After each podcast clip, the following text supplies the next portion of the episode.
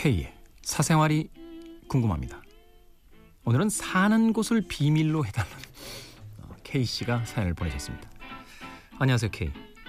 한 달인가 두 달 전인가 생애 첫 연애를 하고 있는데 남자친구에 대한 감정이 식을 대로 식었고 이상형인 남자분을 만났다고 했던 사연 기억하십니까? 네, 기억합니다. 그때 이별하기가 겁나서 완전한 연애에 대한 고민으로 K를 찾았었죠. 그때 K는 20대 초반에 무슨 고민이냐며 완전한 사랑에 대한 강박관념을 버리고 과감히 헤어지라고 이상형인 여자친구가 있어도 뺏으라며 화끈한 답을 해주셨습니다. 그 후에 더 이상 미적지근한 이 관계는 안 되겠다고 생각하고 정말 헤어졌어요. 헤어지고 나니까 정말 그 이상형 생각이 더 나더라고요. 죄책감 없이 마음껏 좋아해도 된다랄까. 그렇게 표현하니 예전 남자친구에게 정말 미안했습니다.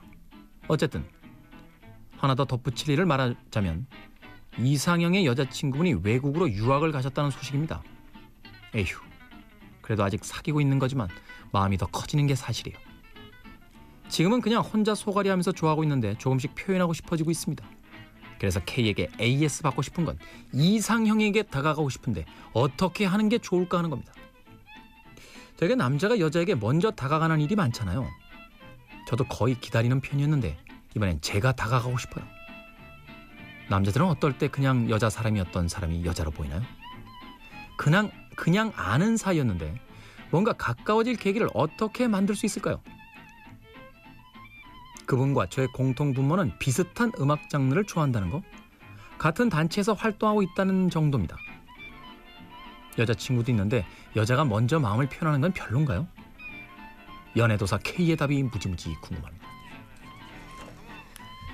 저를 또 이렇게 사악한 프로젝트에 끌어들이시는군요.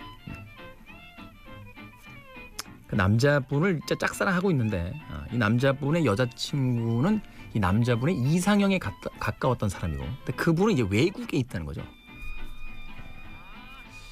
한마디로 지금 이제 노마크 찬스. 그런데 여자친구가 있는 남자에게 여자가 먼저 다가면 안 되는 거 아니냐? 어, 안 됩니다. 여자친구가 있는 남자에겐 여자가 먼저 다가가면 안 돼요. 왜냐고요? 물론 뭐 다 그런 건 아닙니다만 어, 대부분의 대부분이라고 하면 또 항의가 들어올래나 예. 몇몇 어, 발견되는 남자들의 특징 중에 하나가 책임을 안 져요. 나야 그 여자야? 라고 물어보면 야 너 나 여자친구 있는 거 알면서 나 만난 거 아니야? 뭐라 그래 그럼? 어? 내가 뿌린 씨앗인데 뭐라 그래 거기다 대고 응? 그렇잖아. 완전히 팜무 파탈이라서 어, 이 남자를 잡는 순간 끝장을 낼 수 있다면 얘기가 다르겠습니다만 어. 그래서 되게 여자친구가 있는 남자에겐 어, 먼저 대쉬하는 게 아닙니다. 그럼 어떻게 나에게 아, 나를 여자 사람으로서 여자 사람에서 여자로 보이게 만드냐? 남자들이 가장 중요하게 생각하는 건 역시 이쁜 거 아니겠습니까? 이쁜 거? 예쁜 걸 이길 수 있는 게 없어요. 남녀간에 뭐 대화법 이런 거 있었잖아요. 어. 소개팅 나갔다 온 친구에게 여자는 어? 누가 소개해줬어? 라는 걸 물어보면 남자는 예쁘냐? 네. 나 여동생 있어. 그러면 여자들은 몇 살? 이렇게 물어보는데 남자는 예쁘냐? 다 그렇다며요. 네. 사람이 욕망을 갖게 되는 그 출발점은요 보는 거예요. 네. 양들의 침묵에도 그 유명한 대화가 있죠. 네. 그래서 저 FBI 요원으로 나왔던 조디 포스터가 혼자 자문자답을 해요. 네. 하니발 렉터의 이야기를 듣고 욕망은 어디서부터 시작되지? 누군가를 보는 것에서 시작된다.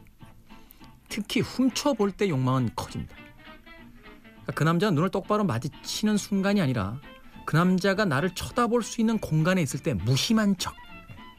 같은 모임에 있으시다니까 제일 좋은 옷, 가장 멋진 헤어스타일을 하고 그 주변에서 그 남자가 K씨를 훔쳐보게 거예요. 훔쳐보면서 아 예쁘다. 헤어스타일 죽인다. 아 내 여자로 만들고 싶다. 나 지금 뭐 하는 거니?